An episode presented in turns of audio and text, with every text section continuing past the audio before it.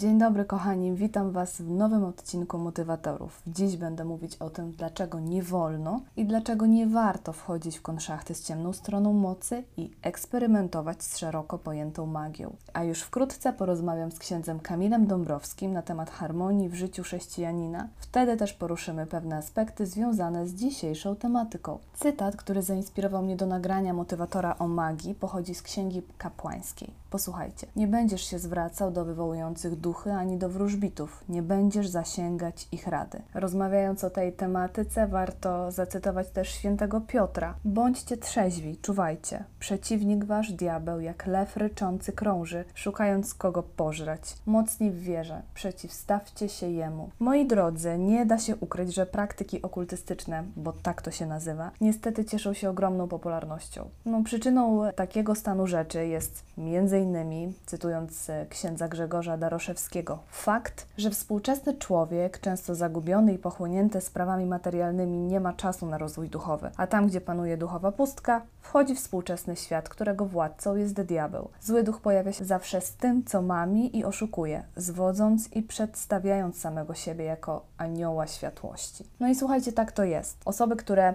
nie skupiają się na rozwoju duchowym z Jezusem, to trzeba zaznaczyć, automatycznie, choć często na początku nieświadomie, ale wchodzą w relacje z tą złą stroną mocy. Nierzadko są ściągani przez różnego rodzaju sztuczki, jakiś marketing, PR, choćby dlatego, że uprawiający magię nazywają swoją działalność w rozmaity sposób, ukrywając to, co naprawdę dzieje się na seansach. Często słyszy się, że w miejscu, gdzie odbywają się różnego rodzaju magiczne sprawy, działalność nazwijmy to magiczna, pełno jest obrazków z wizerunkami świętych, które mają uspokoić osobę, która będzie poddawana zabiegom, a takich zabiegów jest naprawdę ogrom. I warto wiedzieć, że zły duch nie będzie naszej nieświadomości we wchodzeniu na jego teren traktował jako okoliczności łagodzącej. Ksiądz Marcin Modrzyński, człowiek, który wpadł w sidła satanizmu, nawrócił się i został kapłanem, zresztą bardzo dobrym, w swoim świadectwie opowiadał, jak zły duch działał w jego życiu. On nieustannie czuł czyjąś obecność, bał się podczas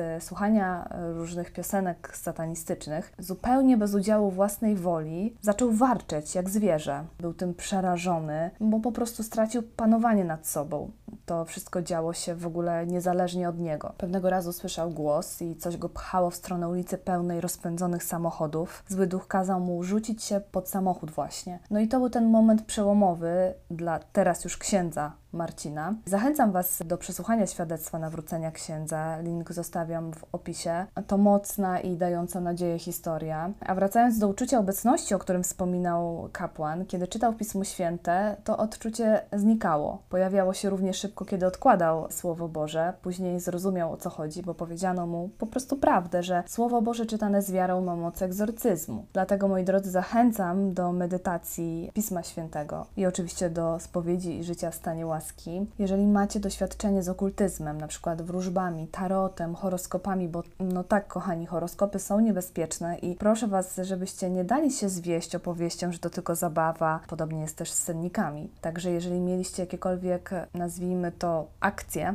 koniecznie porozmawiajcie o tym z kapłanem bo to są poważne sprawy, które mogą się skończyć bardzo źle, jeżeli nie będą oczyszczone. Zauważcie, jak to jest, jak często słyszy się niewierzących, którzy nazywają katolików osobami żyjącymi w średniowieczu, osobami zacofanymi, podczas gdy sami korzystają z wróż, obwieszają się kryształami, piją wodę księżycową, po prostu uprawiają czysto pogańskie praktyki. Chrześcijanin nie jest zacofany, chrześcijanin po prostu wie, kto jest jego Panem i jest nim rzecz jasna Jezus i jest mu wierny, a ten, kto oddaje się światu, wchodzi w praktyki okultystyczne, oddając cześć komu innemu.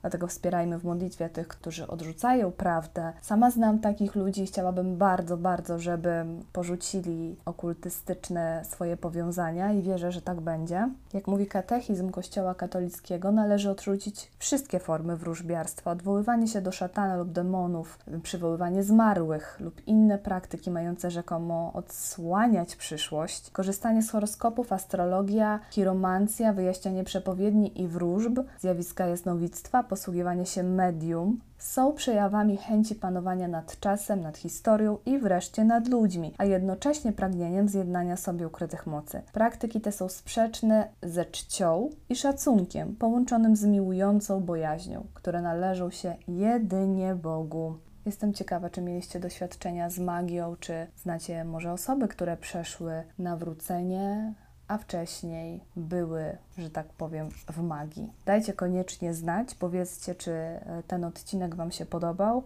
Do usłyszenia.